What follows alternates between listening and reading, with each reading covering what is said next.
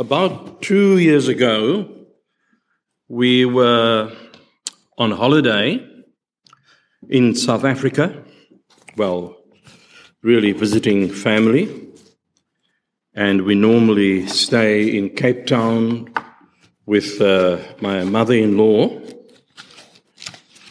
um, in Plumstead. And I go to church on a Sunday morning at All Saints Plumstead. And um, the new priest rec- rector there is, now believe you me, this has something to do with the Romans reading. Uh, he is um, an African tribal person. That's never ever happened in the past. He's the rector of that church, and to show off my scant knowledge of the African languages, his name is the Reverend Mukhusele Lujabe. Don't worry, I won't ask everyone to repeat it. And um, as I said, there's a link to the Romans reading in terms of that. And the Sunday morning, I think he was talking about prayer. And he started off by saying that his grandmother was a very devout person. And she had a tiny home, a tiny house. I think he said one bedroom and a small kitchen. And there were always lots of grandchildren playing around in grandma or makulu, grandma's yard. And every morning at the same time, let's say 10, 10.30, she'd call all the grand, grandkids in, into this little room, and she'd pray with them. And the only prayer she'd pray is the Our Father, the Lord's Prayer. And then they can go out and play again. And she would probably carry on with other prayers. And uh, when I remember that, and in terms of today's theme, I thought simple evangelism. All she did was pray the Lord's Prayer with them every single morning for I don't know how many years. Um, and we'll come back to that one. Then coming to this side of the world, and some of you might uh, know or remember that I said we started off in New Zealand. We lived there for in Christchurch for nearly three years. And the reason I say that is uh, I don't want to reveal the identity of this bishop, but one of my bishops, this side of the world, came from a church family, and he had a very British, English, Caucasian background from a very different culture to the priest in Cape Town. And he said his extended family, including grandma or nana, belonged to that church. And let's just say Granny Jones uh, I can't say Granny Smith because you might think I'm talking about apples. Granny Jones uh, was one of the leaders in that church, and Granny Jones ruled the roost at that church, and she could get her way most of the time. And he said one rule that Grandma had was that you never question the priest especially after the service, you never question the priest. And as a young boy, he said he had this burning question. So after church one Sunday morning, he stopped the reverend or the father or whatever the man in those days, his name was, and he asked the priest the question. And when they gathered at grandma's home after the service, as they usually do on a Sunday, he was in for it. He had to take the heat. How dare he ask the priest a question? I don't know how that sort of evangelism worked. The one grandmother used only the Our Father. The other grandmother was a very strong churchgoer and so on. But somehow the two grandchildren got the calling to become full time priests. Something must have happened, something more must have happened. And I'll try not to use what I used all the years, you know, that advert on TV that goes, but wait, there's more.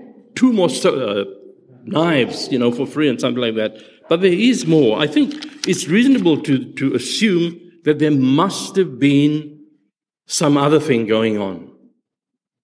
God must have turned up somehow through someone else. God showed up, and God's hand must have been in it. Because although grandmothers in those cases sowed the seed, something else must have happened.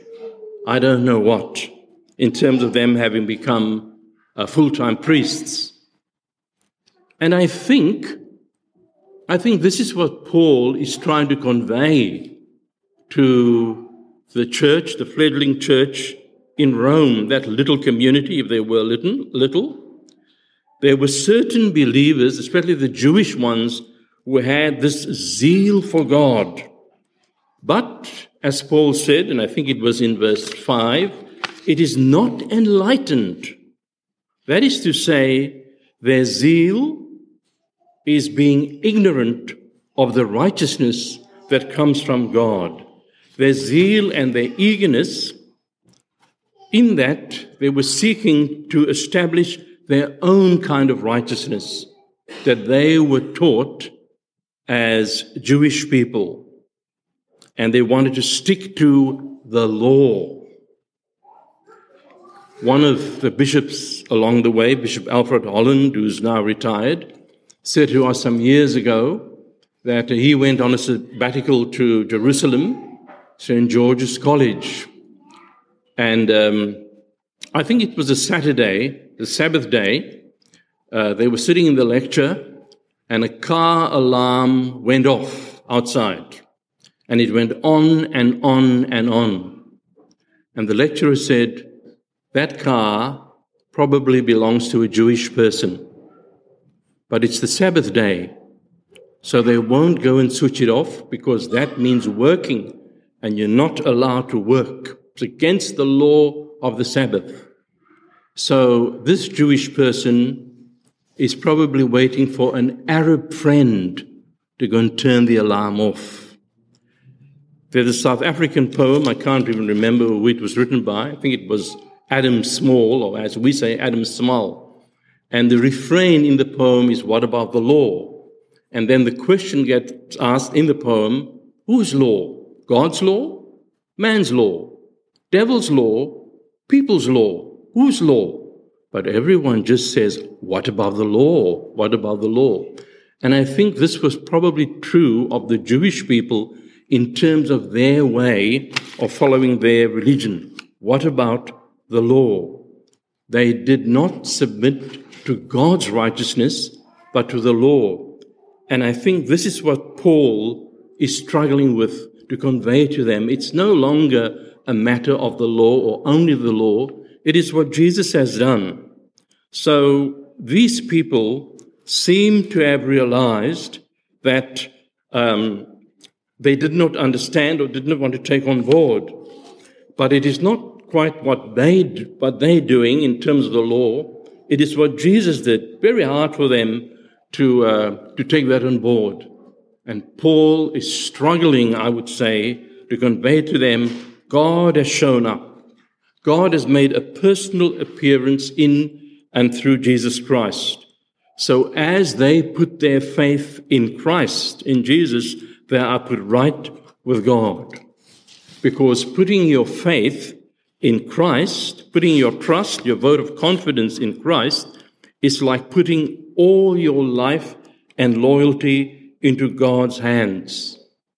Paul is at pains to explain that um, it, it's there for the Jew and the non Jew, and all the church in Rome, with its many members from different cultural backgrounds and different cultural expectations.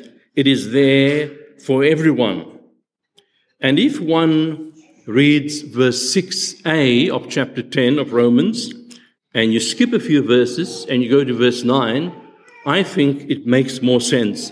But we will come back to those verses in between. And if it reads like this, uh, Romans chapter 6, uh, chapter 10, verse 6a, and then skip to verse 9. If you say with your mouth that Jesus is Lord and believe in your heart that God raised him from the dead, you will be saved.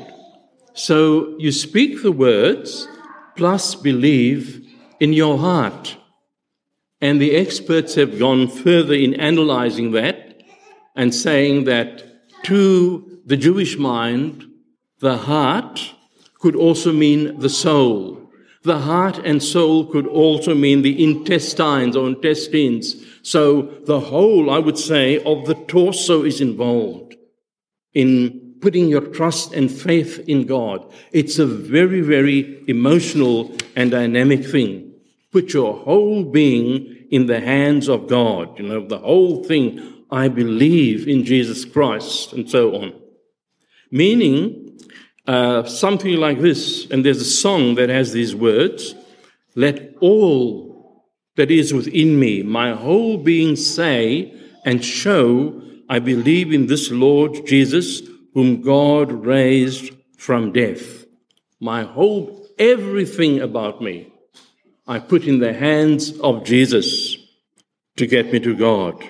And I accept what God has done through Jesus. However, because Paul also comes to other things, uh, those other two verses, he stuck it in and I think those words are rather puzzling. And I brought my own little NIV because I thought um, maybe the big Bible was a bit too heavy to handle. But I have a problem with this one. It's a very new Bible. The print is the same as the others, but they've used grey ink, not black ink. So, ah, there it is. Paul writes, But the righteousness that is by faith says, and this is a difficult part, do not say in your heart, Who will ascend into heaven? That is to bring Christ down. Or who will descend into the deep? That is to bring Christ up from the dead. But what does it say? And then comes the easy part. And I thought, why did Paul put this in? What does it mean? And I went to the various commentaries that I've got, and not one of them addresses it. They simply repeat those words. I thought, what does it mean? And I think, I think it means that Paul is saying, do not try and go to extremes to prove that you are receiving and accepting what God has done through Jesus Christ, especially for you. It is really a simple step of faith. Do not try to find intricate and difficult explanations. Do not try to analyze it too much. Just take the step in faith, saying with your lips and taking it into your life with all your being. Simply do that, and maybe understanding will come later. And that is available for the taking to anyone. Uh, one of my favorite writers, uh, that man from Durban, what's his name again? Buchan, Angus Buchan in his daily words, he makes, he makes much of the word whosoever. Whoever, whosoever, no matter where they were born, what their background, any origin, anyone. This is available to you if you want to take it on board. On board. Why? Because in that church in Rome, the big city, there are members from various cultural backgrounds, as I've already said a number of different cultural backgrounds, and they all have their own ideas. And he said this is available for Jew and for whoever else. Earlier we heard of two grandmothers from two very different cultural origins who seemed to have had a hand in God reaching their grandsons. What about us? How will we do it? How should we do it? How do we go about it? How will you and I share the faith with all nations? Townsville. I thought that might wake up, if I put you to sleep, that might wake you up. Townsville. When I was in Townsville working in a parish there, the church in Townsville, the whole church, showed many of us a sample of how to take the gospel or the good news to everyone, how to, how to take it out to people. Once a year in Townsville, all the churches come together. Every church is invited to come on board to do stable on the strand. And early in December, the churches having clubbed together, they then begin to build all along the strand on the boardwalk. I don't know why they call it a board, boardwalk when it's concrete and bitumen, but however, all along the boardwalk, they build certain things in terms of trying to recreate where Jesus was born. The stable and all those things, and the city council uh, is involved, and all along the road there would be little things. And I came across this last evening from um, Mr. Google. And if you go to Facebook, you'll see a big thing there about stable on the strand. Just put in stable on the strand. And it says here, stable on the strand is an annual nativity play in Townsville, Queensland.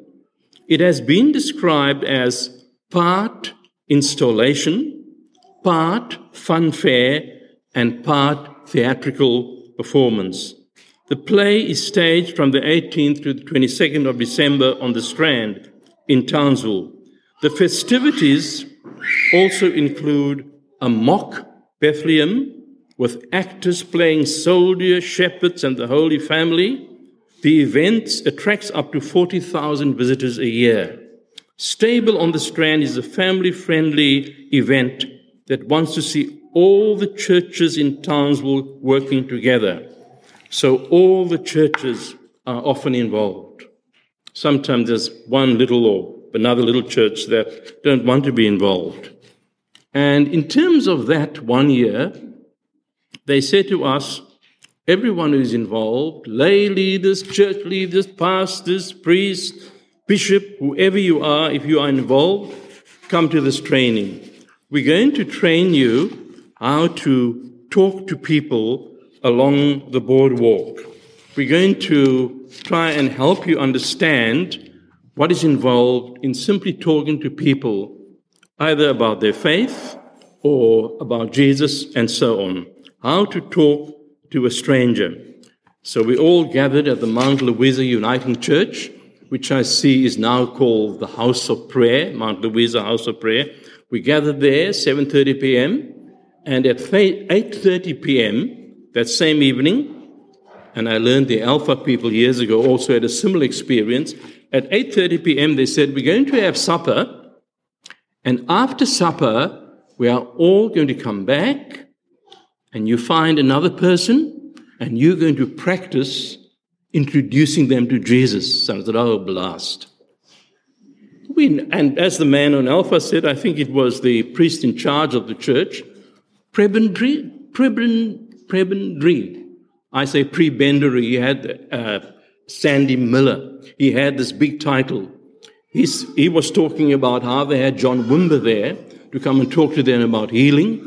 And he said he loved to hear talks on healing. He's got books on healing. He's got notes on healing. And John Wimber said, after morning tea, we're going to do some healing. He said, oh, blast. And a similar thing happened, I think, to some of the people.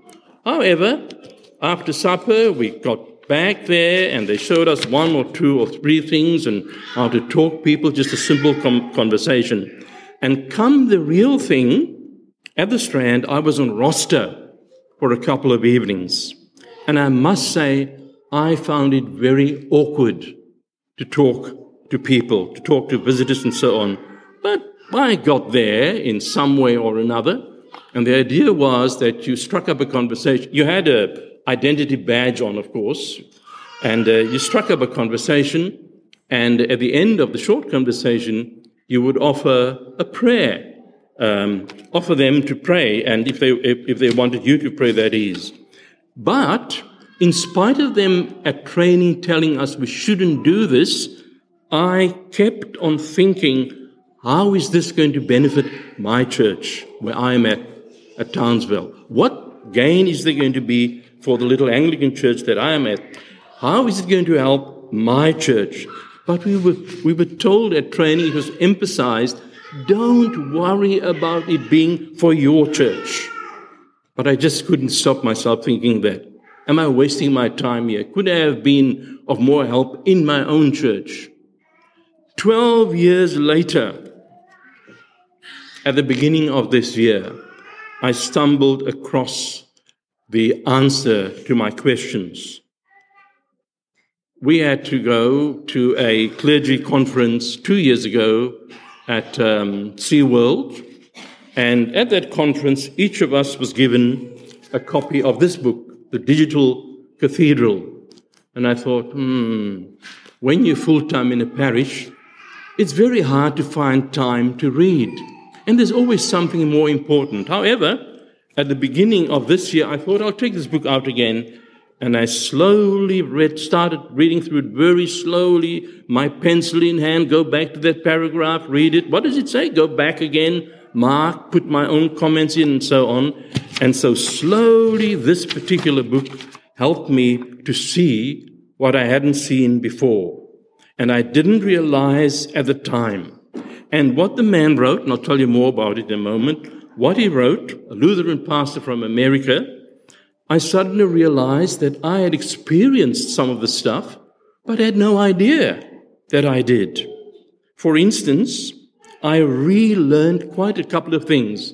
He mentions in this book that it doesn't matter which church a person attends, as long as they go somewhere. And I remembered one of our bishop, previous bishops, Bishop George Browning, used to say that. Another one, it also doesn't matter which church gains more members, as long as people find the Lord, or the Lord finds them. It doesn't matter. Another thing, worship services in the park. Yes, you've never heard of that, have you? Worship service in the park. Yes. And I heard here that some people have come to this little church family as a result of worship services in the park.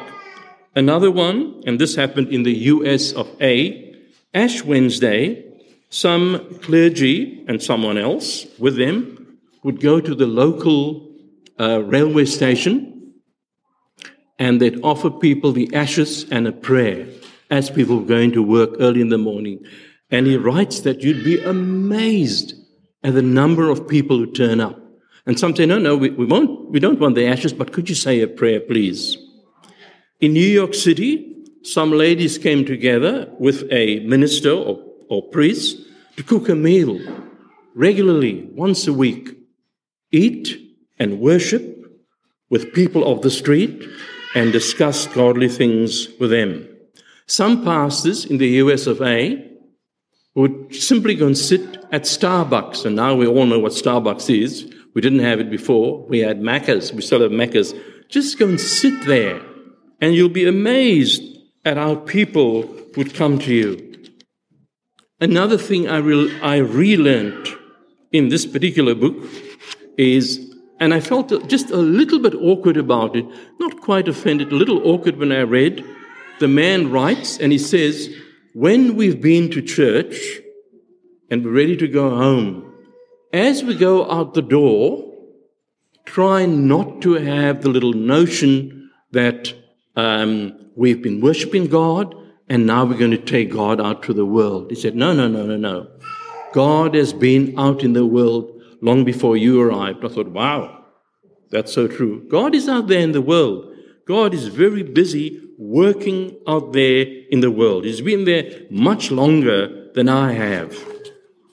So don't think you take God out into the world because God is already there. And that reminded me of a sermon I heard many years ago. I won't tell you about the sermon, but where uh, the pastor emphasized what Jacob experienced that he was out in the wilderness that he had the snooze, that he put a stone under his head as a pillow or for a pillow, and he had this wonderful dream about God's presence. And when Jacob woke up, he said to himself, Surely God is in this place, and I didn't even know it. God is in this place, and I didn't know it. And when I read that, I, I suddenly remembered I experienced some of it. And uh, I don't know if you expected this at karaoke. There I was in, uh, I won't give the, the proper name of the place because I didn't ask their permission. There I was at one of the hotel pubs in Manly, here in Brisbane, not the Manly, in Sydney. And um, I was waiting to sing my song, and the DJ with whom we became friends, Sharon and myself became friends with them. DJ came over to me and, said, and she said to me, Do you mind choosing another song? Because you see that lady there, they've had quite a few drinks. She's with this group, and she's chosen that song. And if I let you sing it, she's going to kick a big fuss, and she can get quite off her face and so on. So would you choose another song? I said, Yes, I'll choose another song and I'm sure you want to know the title. So I chose another Elvis song, Love Me Tender. And after I had sung my song and she had sung her song, I was sitting there, and then I noticed out of the corner of my eye this particular lady walking up to me, and I thought, oh, blast. I can see the headlines. It's going to the Archbishop's office, priest in pub brawl. And she came closer to me and bent over the table, big blonde hair almost in my face. And at a whisper, she said, You know that song that you just sung? I thought, Oh, darn. You know that song that you just sung? I said, Yes. She said, That is my mom's favorite song. I thought, Oh, I've sung her song. And then she said, My mom just loves that song. She lights up in a smile when she hears that song. She's very, very ill at this time. She has Alzheimer's. But whenever she hears that song, she smiles, even with her Alzheimer's. And then she said to me, Thank you for making me think of my mum in this place. I thought, wow, I'm not even in the church office, I'm in a pub. It sounds like something that happens in a church office. And another time, this is the last one, I didn't want to say too much about this, but it was just amazing. Another time, some, I'd forgotten about that. And I'll come back to it in terms of what happens in this uh, Romans reading, reading. Another time, months after that, there I was sitting, and Sharon just went out to one of the back rooms, the toilet or something, and we had just sung a song together. And this 17, 18, 19 year old younger man came up to me and I thought the same thing. Oh, blast. Headlines, priest in pub brawl. It's going to reach the Archbishop's office because he looked a bit mean.